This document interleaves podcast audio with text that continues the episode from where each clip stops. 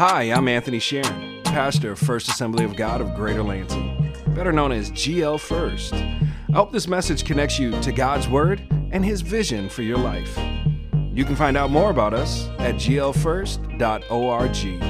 Thank you for joining us and enjoy this week's message. I was talking to uh, Pastor AJ, who is our youth pastor, and you can see how uh, youthful and energetic he is. And uh, he starts coming up with all these ideas for uh, a message. And um, he was like, You know, we, we got to talk about blessings. We got to talk about blessings.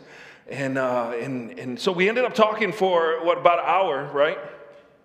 and started kind of outlining some things for this next two weeks because next week I'm going to be gone too, and AJ is actually going to be preaching, and he's going to be preaching part two of this message uh, that he is developing now, and uh, it kind of goes off of what Pastor Paul was saying last week with the invitation, how everything should lead us to Jesus.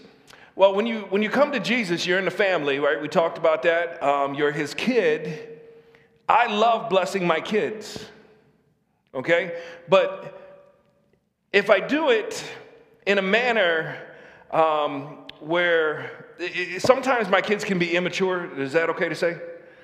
Especially my four year old. That one's okay to say, right? Okay. Because my four year old knows that I love him, but believes that the entire world revolves around him. Right? Is that a, that's an accurate statement? Anybody with young kids? That's an accurate statement, right? Yes, the whole world revolves around them. You can do no right in their eyes unless it has to do with their feelings, their, their whatever. I mean, last night he came home from a barbecue. He's sitting on the couch with me, and he's exhausted, and he goes, looks at me and goes, Dad, I'm hungry. I said, okay. I keep just kind of doing what I'm doing. Dad, I'm hungry. Okay. Why are you being so grouchy, grouchy pants? Right? You're tired. I'm not tired. I'm hungry. Then he looks at me a couple seconds later and he just goes, Aren't you going to give me something to eat? Dude, there's a fundamental difference between your mom and me.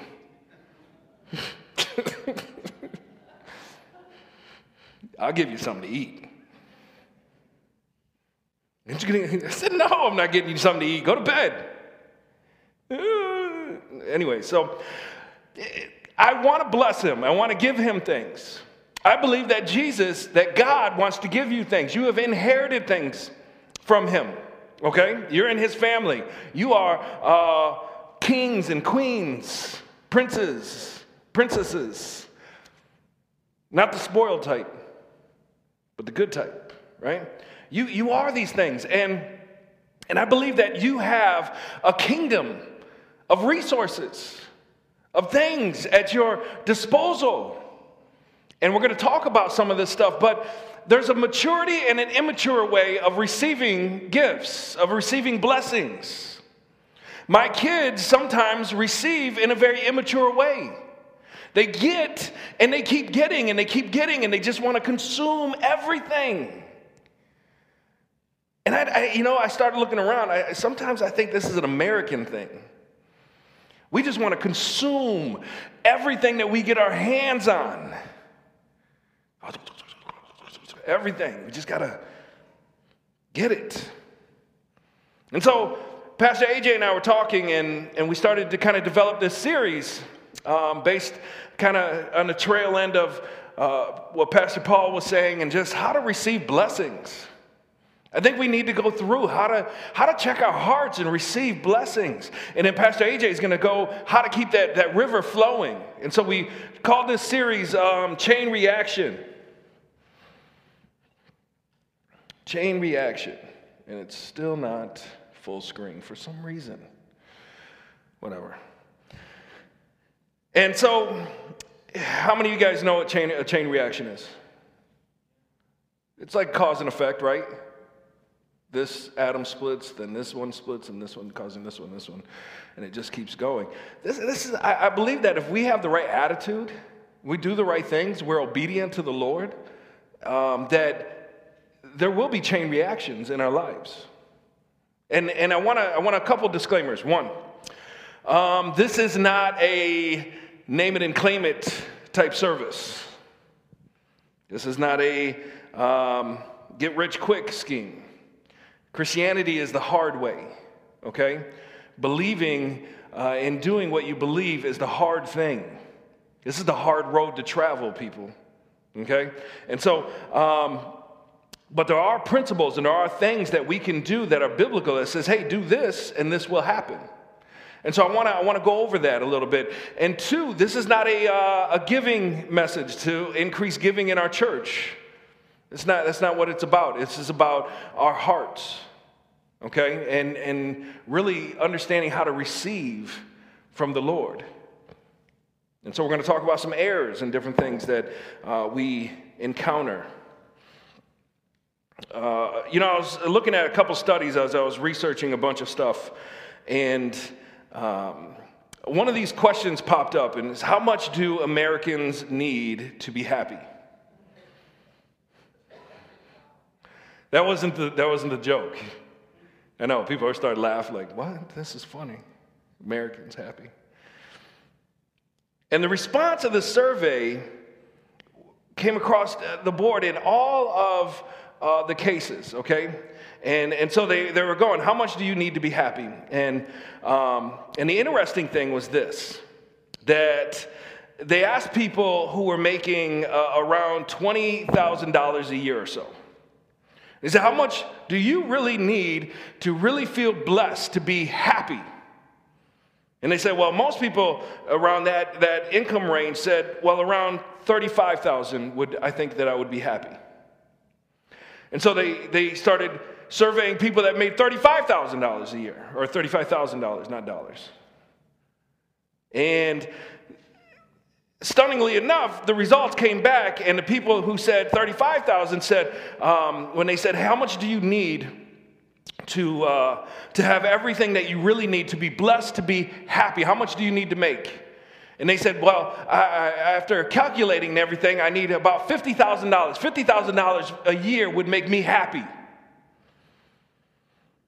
And they said, okay. And so they went to the people that made $50,000 a year and they said, hey, this group, how much do you need to be happy, to, be, to feel like you have everything that you need, to not be stressed out about money anymore? And they said, well, after calculating everything, we need around 70, 75 to really feel good a year. And you can imagine what happened next, right? They went to the people who made $75,000 a year. And those people, they said, well, you know, after working and working and working and seeing all this stuff, you know, we, we really need about $100,000 $100, a year to be happy. If we hit that $100,000 mark, man, that's going to be it. We're going to feel good about life. We're going to feel blessed. They went to the people that made $100,000, and you guys can imagine this where this is going, right? And the $100,000 people said 120, 130. And it just keep going and going and going and going. And the interesting thing is this that the reality is, is that we have to ask this question when is enough enough? Ask that question to yourself. When is enough enough for me? Now, I got to tell you, uh, years ago, this answer would have been a lot different than it is for me today. It really is. But when is enough enough? You guys ever think about that? You ever, you ever sit around just kind of going, okay, what do I need? What is it that I really need to feel like, man, I'm, I'm doing good in life? I feel blessed. I feel like I have it all. I feel like I have enough. Maybe, maybe you use the terminology, I feel like I'm winning. I feel like I won this game of life. You ever played a game of life and the object is to have the most money at the end, right? When is it going to feel like you won this game called life? I, I have a sneaking feeling that if you were to examine your lives right now, that you probably already have way more than enough.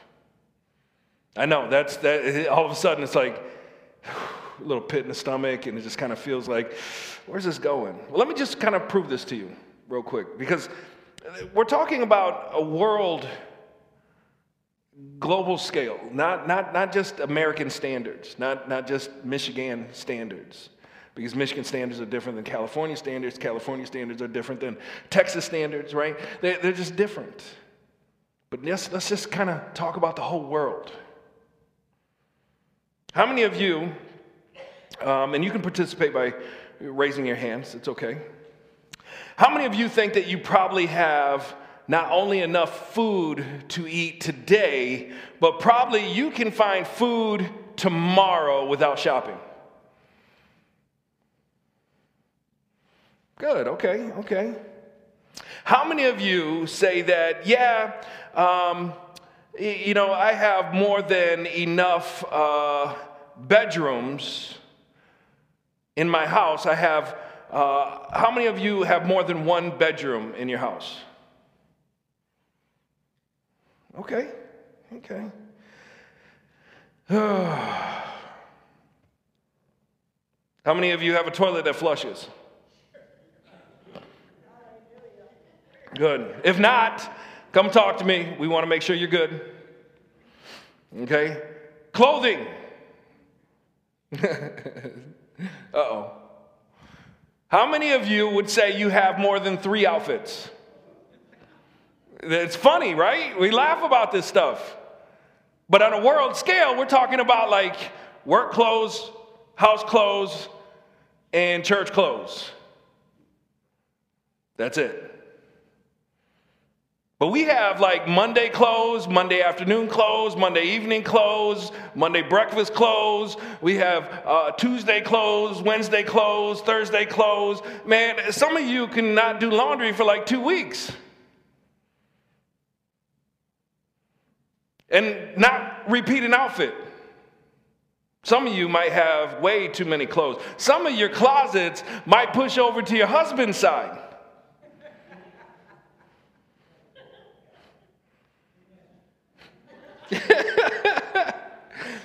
Some of your closets might push over to your wife's side.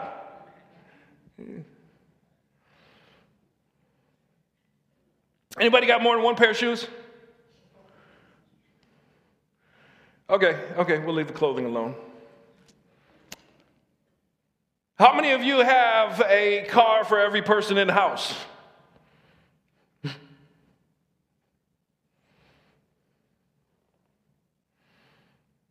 Dad, which car can I take? What kind of question is that? Take your mom's car.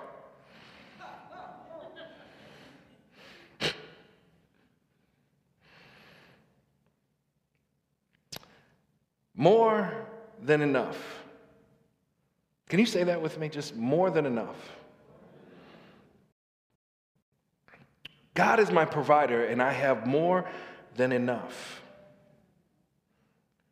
When we recognize this, when we understand it, when we believe it, when we start to embrace this concept, this idea of more than enough, then we will understand what blessing really is. We'll understand it. See, I, I know a lot about being selfish. I know a lot about being selfish because I, I, I grew up um, I told you, my mother was 14 when she had me. My father was 15. My father was in prison most of my life. Um, and we, we, we didn't have a lot. How many of you eh, have uh, seen a 14 year old uh, pay a mortgage, a car payment, and take care of a baby? Not many of us, right? But this is the task my mother had as a single mom to take care of this kid here okay? And and so you can imagine that we were man we were hustling to get to, to, to eat to do simple things right? To buy clothing.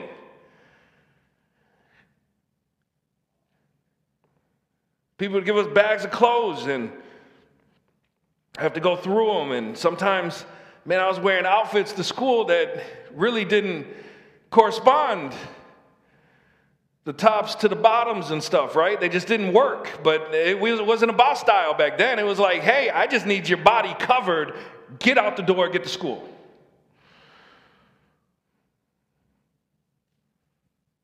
We didn't have stuff for my, I had curly, believe it or not, I had curly hair, like really gorgeous curly hair.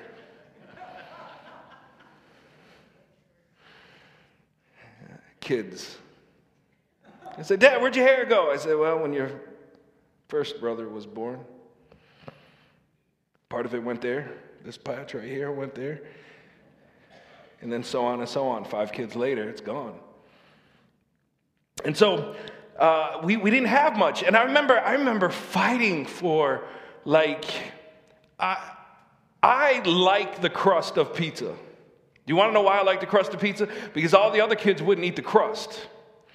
And I was a big dude. Like, I wasn't a small kid, right? And so I'd be like, yeah, I'll eat that crust. I, I, I had a knack for, for getting the things and eating the things that nobody else wanted. A box of macaroni and cheese. Like in my house, a box of macaroni and cheese goes for like one kid. My 16 year old be like, Yeah, I'm making a box of mac and cheese. I'll be like, Oh, who's that for? Me. Okay, because in my day, a box of mac and cheese would feed the whole family. Be like, Yep, a little bit here, a little bit there. I remember eating and being hungry afterwards. You know, I remember just, and it, and it, and it triggers something in your mind growing up like that. You, you, you want to preserve everything, you want to just hold on to everything that you get. My life revolved around money, material things, getting what my friends had, getting to a status, getting to a, a, a goal. My whole life revolved around this. I put my hope and I found security in, in things and money in my bank account rather than acknowledging that God is my provider. And looking back, this is the crazy thing looking back on, on all of the things, I lived in America, in Lansing, Michigan. It's a capital city.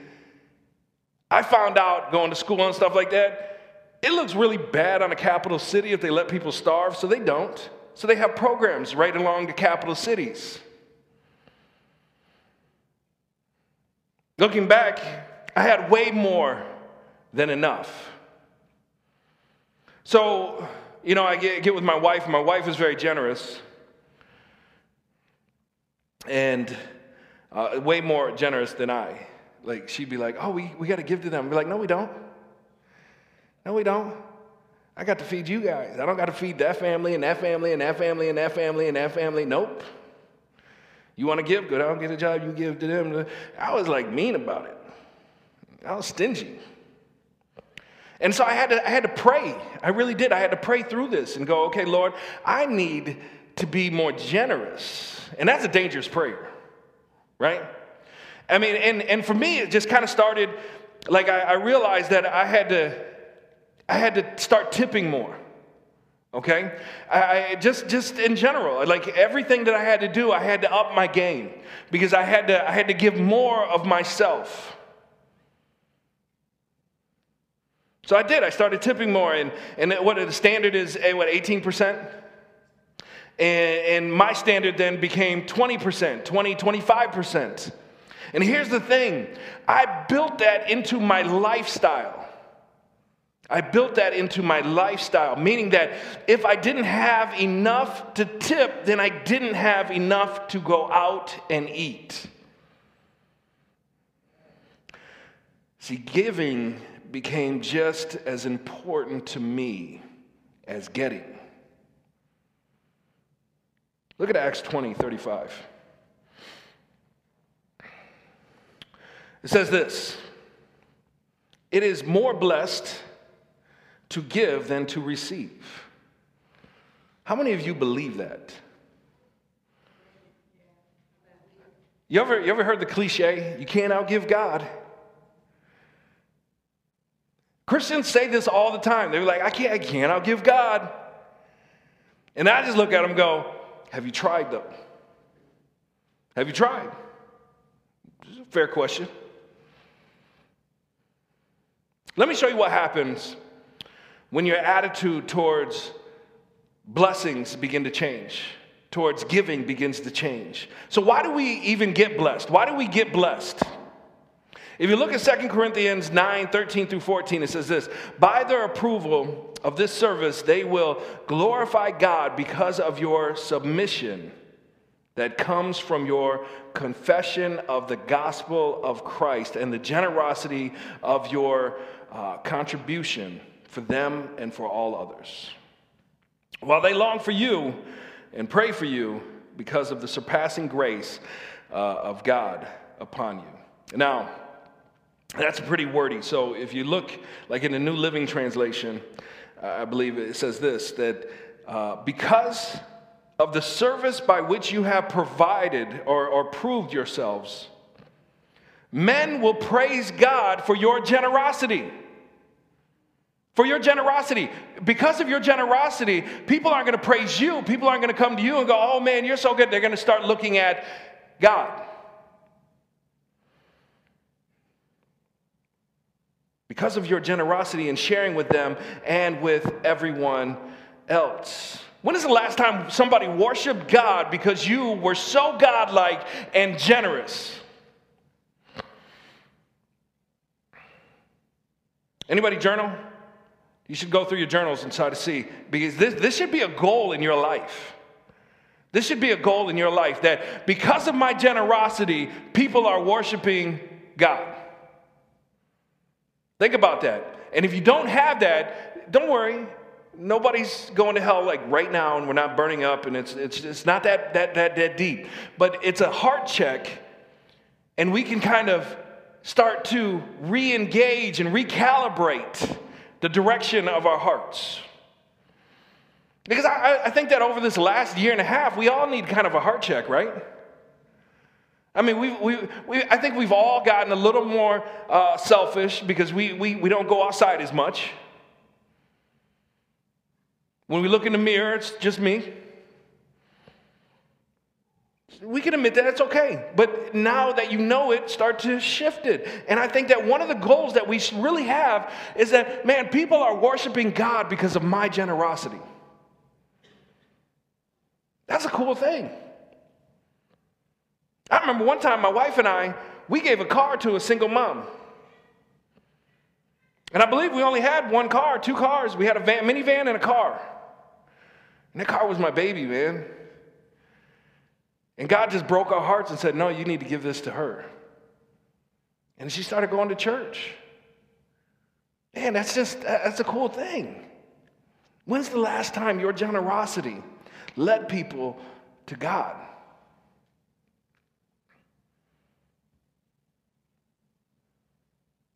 Yeah, let me, let's go over some wrong attitudes real quick. I was doing some research and researching a couple of different things, and um, Groeschel eh, really outlined a, a couple wrong attitudes. And I thought, man, these are really good. And so I just want to kind of go over these with you real quick. Wrong attitudes towards blessings. Number one, let's see here. Some people ignore God's blessings. Some people completely just ignore them, like it doesn't happen. I don't know what it is. I don't know if they think that they, they're doing it, okay? Or, or if they just, you know, I mean, I, it's got to be one of two reasons in my mind. One would be that they don't know God. So, of course, they're going to ignore God's blessings, right? But let's be for real. As believers, I have seen a lot of people who ignore God's blessings. Just ignore it. I don't know if they just believe that they're doing it themselves and they're, they're manufacturing all of this. Whatever this is in your world. They just don't acknowledge them. They'll be very, very blessed, and yet they're whining and complaining about stuff. You, you never met people like that. Right? You know what I call those people? Some people that like into faith, but they complain about everything? Little Eeyores, right? They got like that Eeyore faith. They'd be like, oh, Can't believe this. My air conditioner broke, and the guy can't come until next week. But you have two other units. Like, which room is the air conditioner broken? In my fifth bedroom. The one you don't go in? Yeah, it's just, it's just a pain. And I'm really not gonna go in there now, it's way too hot. Like, wow, man, just whining right? Or, or the luxury car is in the shop again. Think about that. My Mercedes broke down. Man, that can't happen. Because you know, if you have a Mercedes and it breaks down, you're going to probably get a loaner, but I'm just saying.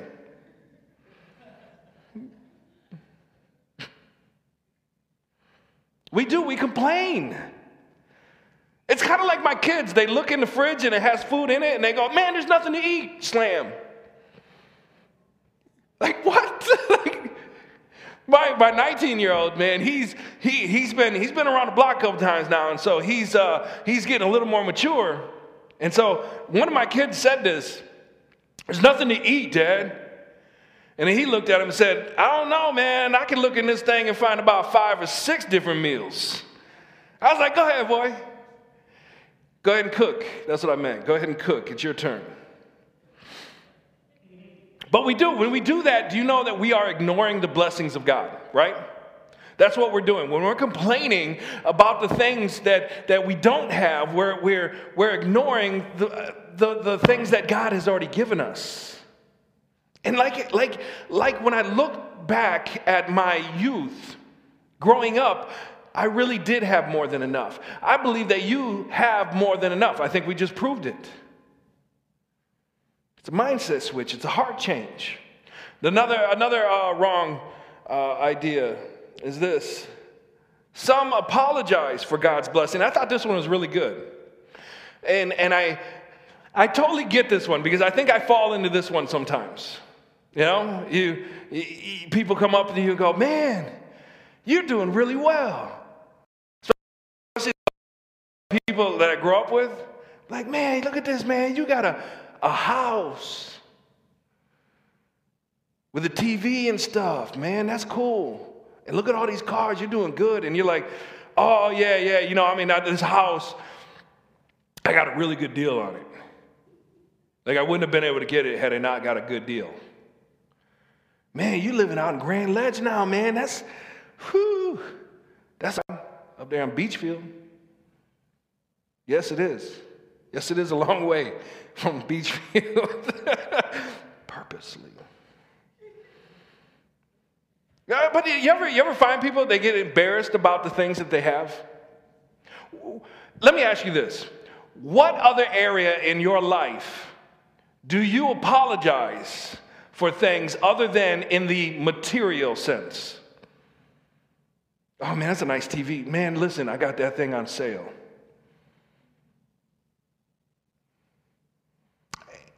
What if somebody came up to me and was like, hey, Pastor Anthony, you and Christina got a good marriage? I'd be like, nah, man, I'm sorry, we really don't. Whew, let me tell you about this time and this time and this time, and I'm sorry it looks like that. We don't do that in any other job, like any other place in our life. Man, your kids look like they're doing really good. Man, no, they ain't. Let me tell you about them. We don't do that. Then why do we do it here? Why are we so ashamed of the blessings, especially material blessings that God has given us. Do you know, so God, God is touching people in this room, and He's touching people at different levels. This is the one thing that you need to understand. Your journey is your journey. Your journey cannot be measured on the person next to you because that's their journey. Their story is their story. You can't have their story. T.D. Jakes used to say, and I love the way he said, I can't say it like him, or else I would. I would totally say it like him, and I'd be preaching like him, and I'd be, you know, but I can't, so I won't. And, and so people would come up to him and be like, hey, TD Jakes, pray for me. Pray that, that I get your anointing. And he said, okay. And he prayed for this dude slapped his hand on his forehead. He said, I pray your mama gets sick. I pray your lights get turned off. I pray your money runs out. I, he's like, What, what, what? Whoa, whoa, whoa, whoa. He goes, You don't want my anointing because it's mine. I had to go through some, some things. It's his story. You have your own. So you can't measure yours by what your neighbor has.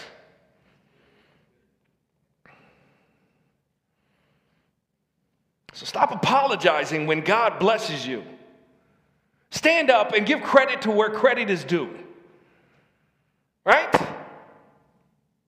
Give credit where credit is due. Stop apologizing for God for blessing you. Some of you have wealth. Now we got to start adjusting our heart to what it is that God has given us so that we can do the right things with it. But don't be embarrassed by the blessings of God. And then number three is this some hoard God's blessings. And I like to think of it like some, cons- uh, we just consume everything that we get. We just consume it. Let me tell you, the average American, I think the last time I, I checked, spent like uh, 101 um, dollars or so, 170 or something like that uh, for every $100 they make. Just let that kind of sink in for a second, right? That's not good math. Somebody asked me, say, how do you spell arithmetic? And I was like, M A T H. I don't even know what arithmetic is. But we consume so much.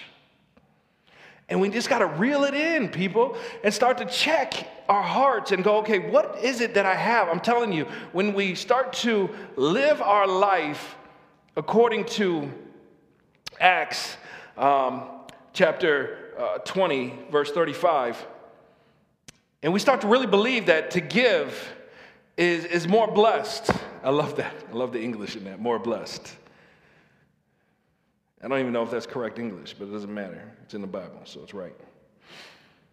More blessed than to receive. I feel happier when I give than I do when I receive. See, when we can start to live and, and, and click that switch, then we'll start to understand that, that when we base our life off of our giving, off of our generosity, off of this belief that we're blessed more to give than to receive, then we start to align our lives accordingly. But if we continually consume everything that we get, then we will always have this excuse. Well, I can't give because I'm broke. I don't have enough. I don't have enough to give. Oh, that person needs help? Oh, that's too bad. I wish I could help you but I have my own bills. It is more blessed to give than to receive. Let's just talk about that today. Let me, and I, I need to bring up one point real quick. What time is it? Let me make sure, and I'll make this this quick. But I have to bring up one point because we are talking about giving, right? And, and, and this, is, this is just kind of a sticky point. So let me, let me just put this on there. Look at this. Tithing is not giving. Okay, I just, I just have to say that. I have to put that out there. And you're like, well, because I, I hear a lot of, of people say things like, uh, well, I give. I, you know, or I tithe, they, they would say. They say, I tithe. I said, what do you mean? He said, well, I bought such and such for the church, and I put it towards this, and I put it towards that, I put it towards this. Let me just tell you, tithing is not giving. Okay? A tithe is very specific in the Bible. Okay? Look at uh, Leviticus 27 30. It says this A tithe of everything from the land. A tithe of everything from the land, whether grain from the soil or fruit from the trees, belongs to the Lord. It is holy to the Lord. Scripture says this that tithe, which comes from the Hebrew word, uh, something like mazer or something like that, right? It means a tip. So it, it, it actually means a tenth. A tenth. A tenth of how much? Do you guys know the answer to that? A tenth of how much? Everything. Everything. A tenth of everything. And it belongs to who? God. Okay? And so here's the interesting thing is that when we take those things, we're taking them from God. When we start to redirect it, all we're doing is just returning to God what is God's. That's it. That's what a tithe is, okay? It's returning to Him what is His. Bring, and, and, it's, and it's interesting because Scripture also says this bring the tithe into the storehouse. The storehouse would be the church. Okay? And so this is, it doesn't say give it back to uh, the Lord, go make sure that you give it to uh, such and such foundation or whatever. No, no. All of that foundational stuff and all those things you want to give to, that is giving. That is not the tithe. The tithe is your 10% that you are giving to the Lord. And Jesus even uh, corresponds with this. He, he even believes in the tithe and brings it into the New Testament. And I know that we talk about, um, a lot of people say, well, it switches in the New Testament. You know, in the Old Testament, it's the law, and it breaks the law, and, he, uh, and it's all about the heart condition. Yeah, yeah I, I, I agree with that. Which to me, it translates this, because I believe that my God does not change. Right? We say this, right? He was the same yesterday as he is today, as he is Okay, good. All right, good. All right. Tomorrow, right? And so all of these things, they do not contradict each, other, they, they correspond. And so when we look in the New Testament, like how we're supposed to tithe today, I really do believe that um, it, it is an investment into us. And, and the tithe, the 10%, that's the beginners. That's like the, that's like the starting line, that's the beginning point. Okay, he's saying, hey, this is your beginning point. As you grow as a believer, as you become a percentage giver, the percentage should start ticking up. I told my wife one time, I said, you know what, I would love to live off of only 30% of what I make and give away 70. That's a goal in my life. I'm not there. I mean, I feel like I'm there because I have five kids and I feel like I'm giving somebody something, right? But that's a whole nother, anyways.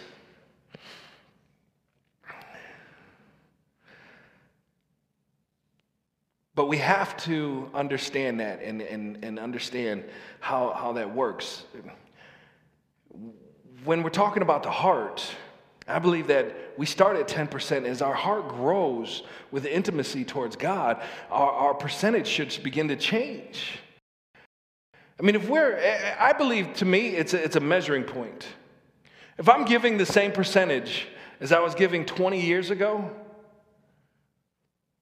in business school, I'd call that a bad investment. I would, because here's the, here's the thing we, we know that the foundational things are there, that as we give, we receive. Right? And so the more we give, the more we receive. That's just a, a common commonality throughout the Bible. It's a conditioned statement. Anyways, I just wanted to kind of touch on that because I believe that this next part is the part where it becomes fun, where it becomes really fun. That we're not just following laws and rules, but now we're starting to follow our hearts. Because after we get the 10% out of the way, after we, whatever percentage you're at to give back to God, after we get that out of the way, we get to be givers. And we get to be excited about that. This is where your life begins to radically change. Let's talk about this for a second. The Bible instructs us that the way that we're supposed to receive or to, to be uh, a giver, to, to bless others, is this. We are to give joyfully. That's my attitude. That's my the, the correct attitude when i give. And now i'm talking about giving after all of the law stuff this is the heart thing look at 2 corinthians 9 6 through 7 whoever sows sparingly will also reap sparingly and whoever sows generously will also reap generously. Each man should give what he has decided in his heart to give, not reluctantly or under compulsion, for God loves a what? I believe this is the difference between immaturity and maturity. Immature people always want to receive. Mature people in the Lord, they love to give. When I was a kid, man, I was immature. I used to love Christmas. How many of you as kids loved Christmas? How many of you had the, the, the were told that Santa Claus would, would come down and hook up your gifts? And so, because of this, uh, you got excited and would have to go potty like five times during the night just so you could walk past the tree. Is he here? I mean, like I used to, I used to put out cookies and stuff and milk. And be like, did he eat it yet? Did he eat it? Listen for the roof. Be like, man, he can't land quietly. I know he's going to be up there. Did he bring my, my Nintendo? Atari? I don't know what is it now. PlayStation 5? Did he, believe, did, did he bring me my ColecoVision? Who, who knows about the ColecoVision? Okay, there we go. We got some. But now, as a more mature adult, do you know what I get excited for now? I get excited when I, when I get my kids gifts. I get excited about that. I get excited when I give uh, people that I don't even know gifts. When we get lists from the angel tree and I get everything that's on the list the right size, the right color, the right everything, and I go, man, this is so exciting. I can't wait for them to open it. I'm more excited now about Christmas than I was then. It's a crazy thing. I got a friend who, during the pandemic, uh, had a birthday, okay, during the shutdown and everything. And, and me and my friend, we're pretty competitive, okay? Like, we are competitive. Well, how competitive are you? I'll tell you, right? So his birthday comes, and uh, we're like competitive gift giving. Anybody have friends like that? Eh, right? I'm telling you, everything is, is a competition. So we're like competitive gift giving, right? And so his birthday comes, and I'm like, oh yeah, I got him. I got him good, right? Like he's gonna love this. He's gonna fall out of his chair and just freak out. I ain't gonna tell you what I got him, but I got him something cool, right? I mean, I we, we do research, okay? We're like, we're, we're, we're scoping each other's houses out. Like, what does he not have? Like, it's deep, okay? Go looking through his drawers, be like, he doesn't have any of these shirts. Gotcha. Taking little notes. And so all year we collect info like this, right? And so, uh, so eh, I, I got him something. I'm like, man, I'm so excited about this. This is gonna be, this is gonna be so cool. And uh, and I call him. I say, hey, I got to run to the store real quick. I'm gonna be over. He says, okay. And uh, and I'm in the store, and and I get a phone call. He says, hey, I'm by your house. I'm just going to stop by the store. We'll meet in the parking lot. Okay, cool. You know, because it's a pandemic, it was shut down, so we met in the parking lot. And uh, and so I get there, and I, and and he gets there, and um, I pull out my gifts. I'm like, yeah, look, open that. He was like, wait.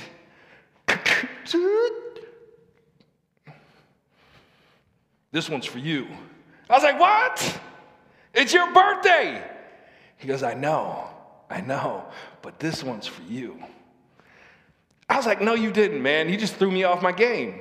How do you outgive on your birthday? Isn't that, that's not American.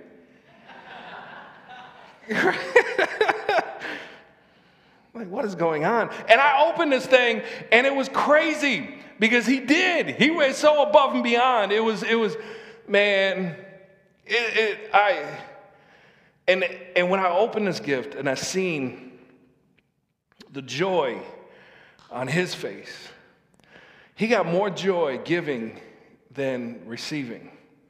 This was the Bible being played out in my life.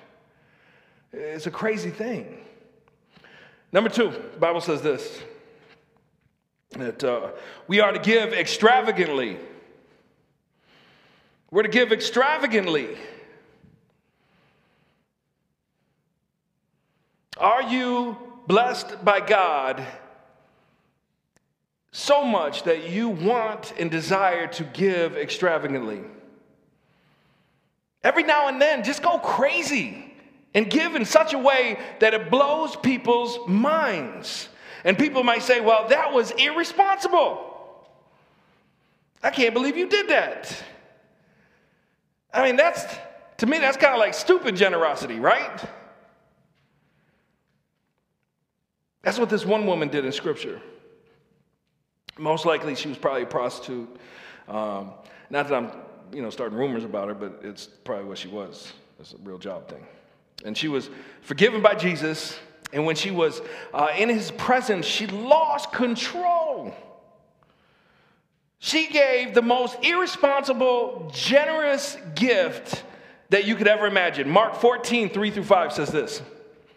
Ah, what did I do with my water? This is our illustration for today. It says, A woman came with an alabaster jar. I didn't have an alabaster jar, but I have a Aquafina container. Okay? An alabaster jar, a very expensive perfume made of pure nard. This is made of pure clear plastic. I don't even know if we have nard today. She broke the jar, smashed it on the ground. If this was real nard, it would broke. And poured the perfume all over the head of Christ. All over his head. And some of those present were saying um, uh, to one another, why, why, why, why is she wasting all of this perfume? This is such a waste. It, it could have been sold for more than a year's wages. Let me just give you an example. We talked about like how much is enough for people. Could you imagine sticking your year's wages into a bottle like this? Think about it. What you make in a year, you shove it in there, and you just give it away. Some of you would probably be thinking the same thing like, hey, lady, listen, this is what you need to do. Because we got some uh, analytical people in the crowd, right? And we got, lady, let me tell you, just, no, no, just chill out for a second. I'm going to help you out. You want to dab on Jesus and then go sell the rest and upgrade your home. Get some food. Because let me tell you what everything is. What she did. In today's language, she would have cashed out her 401k. She would have uh, taken the equity in her house, sold her home. She would have used the money to buy breakfast the next day.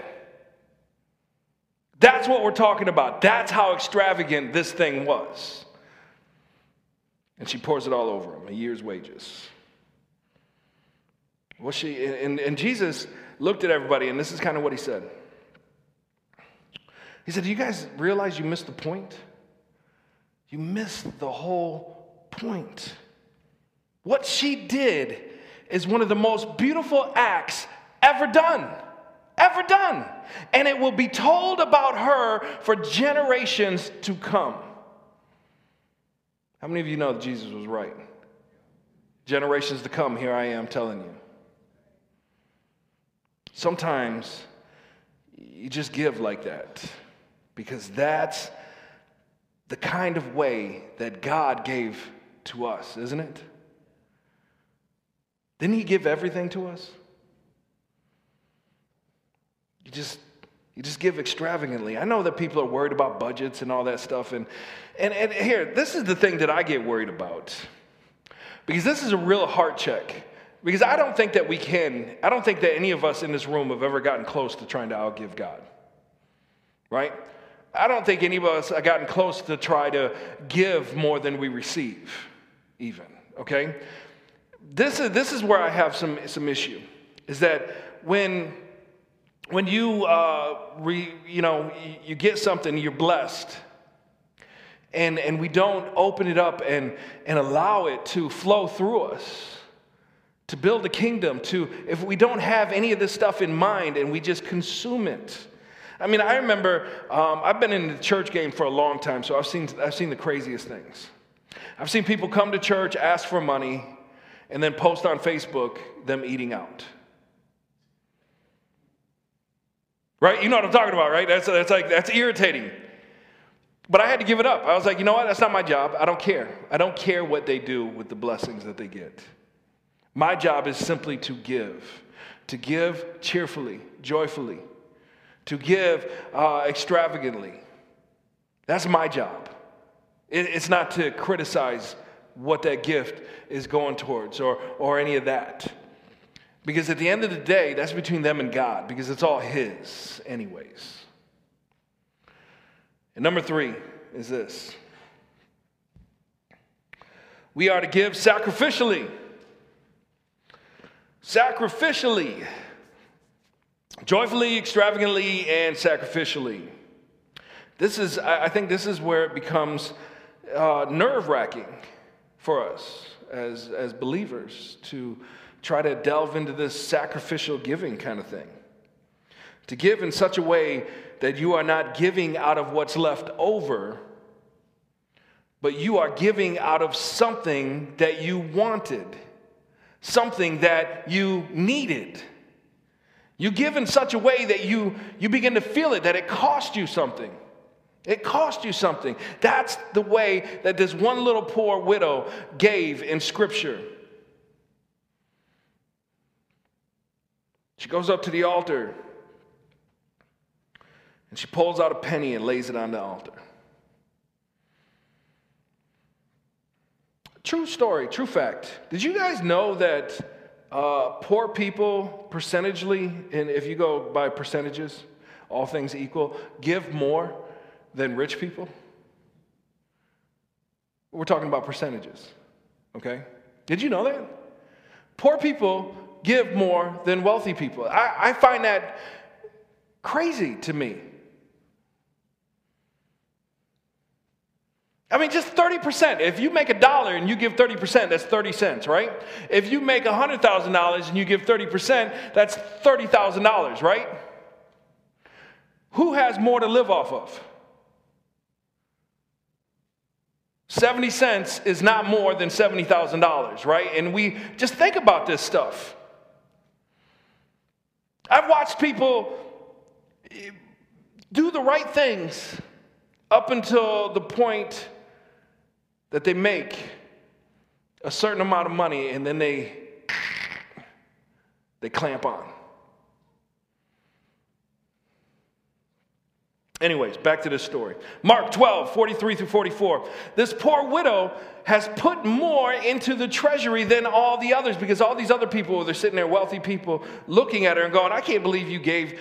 That's so disrespectful to give a penny. Go back out there work some more and bring it back in. I've given all this.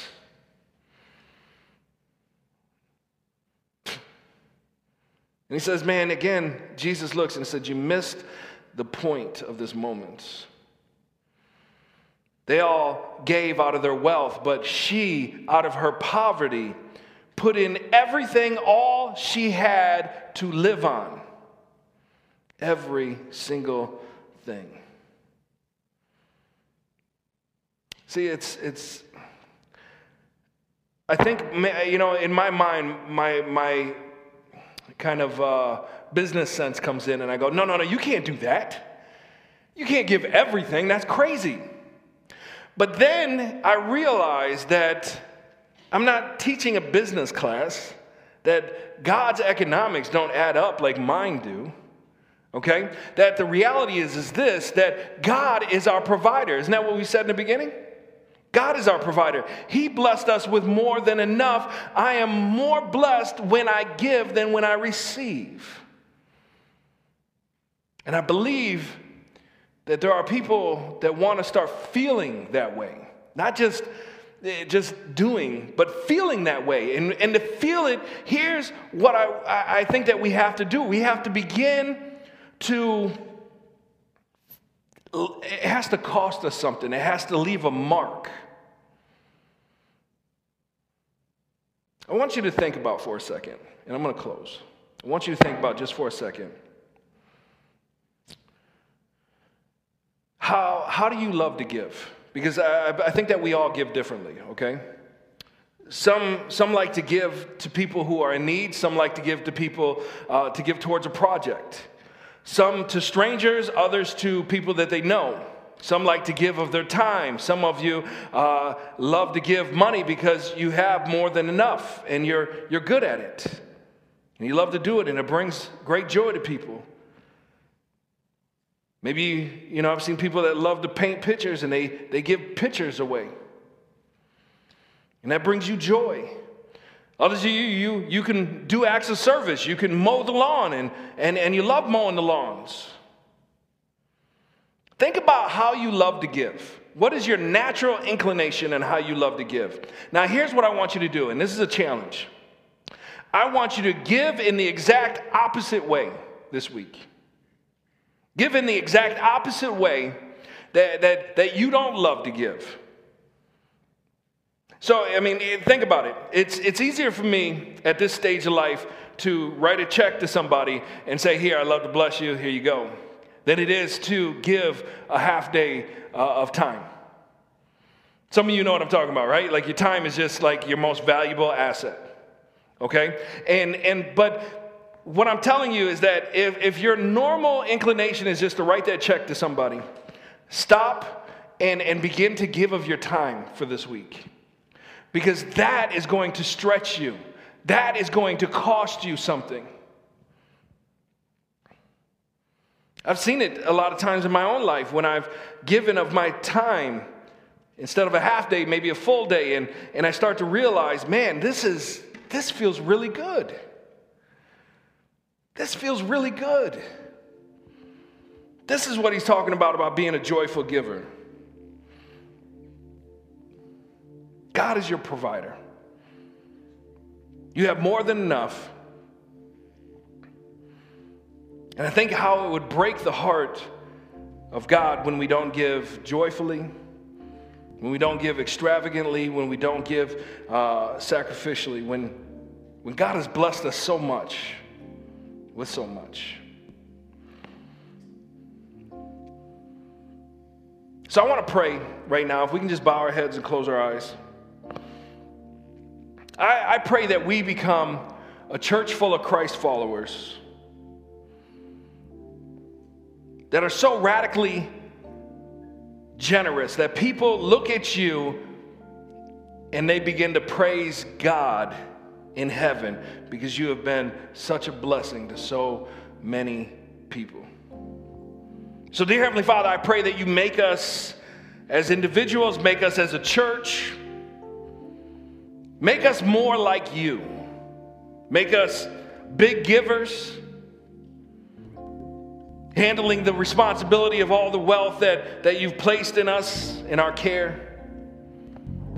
God, I pray that you would change our hearts.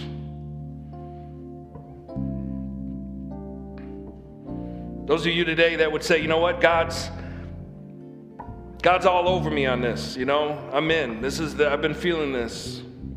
I want to be more generous. You may be incredibly generous now, and you're just saying, you know what, I just want to be more generous. If that's you in this place saying, hey, I want to be more generous, just raise your hand. I want to pray with you. I want to acknowledge you and just pray with you. Amen. Amen. Amen.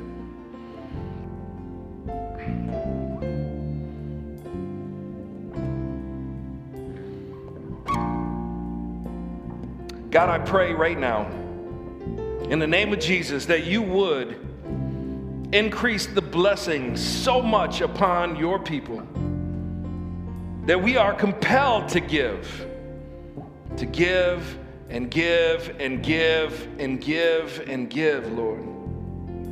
And God, I pray for those that who, who, who are not as blessed materially and not blessed financially, that they would give even bigger. Give Give it away so they can feel it. Whether it's a penny of their money or a day of their time, God, I pray they would feel the joy of giving sacrificially. And I pray that you would compel us to trust you to recognize just how blessed we really are. Pray that we become wise stewards, honoring you, honoring your blessings upon our lives, honoring you as provider. And that God, the world would look at your people and begin to praise you because your people have been generous, Lord. Before I wrap up, I want to, I just want to, I want to talk about God and His sacrifice and what He did for just a second. If you're online today, if you're here today, I want to just remind you that my Bible says this that God so loved the world that he gave. And what did he give? He gave his son. He's his son. That's how much he loved you. That he gave his child, his only son, who was without sin.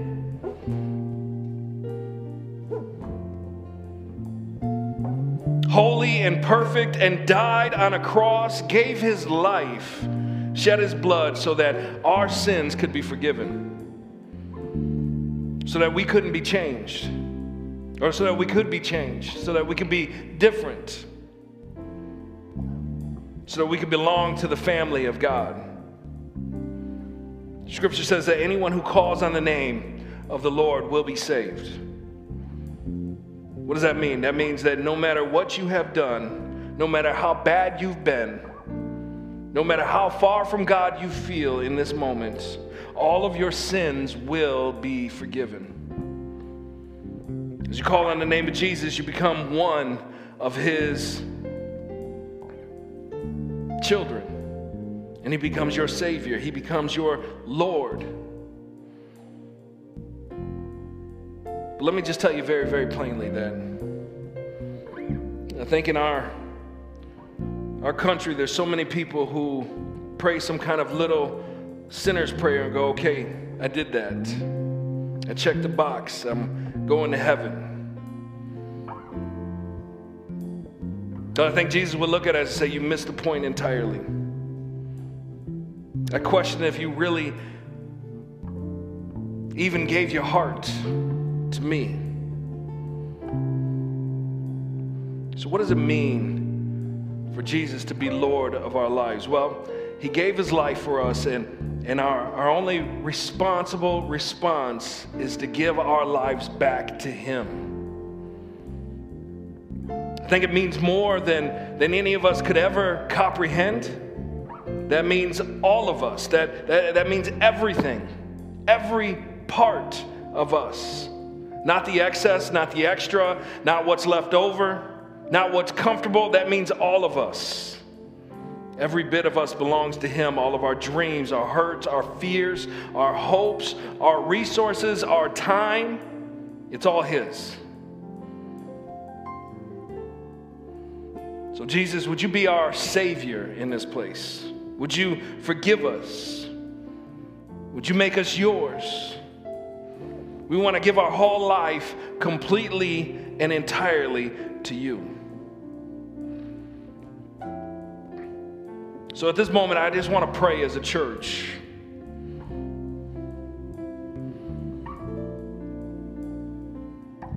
You can repeat it after me. You can just accept this prayer. You can just open up your heart and pray along in your head if you want to.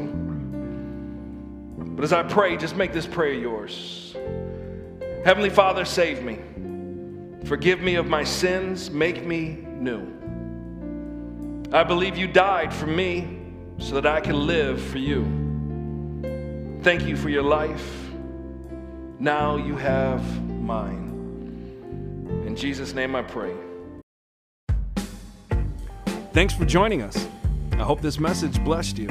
Our goal is to connect you to God's people, God's Word, and His mission for your life. You can find out more about us at glfirst.org. Again, that's glfirst.org. Hope to see you next week. God bless.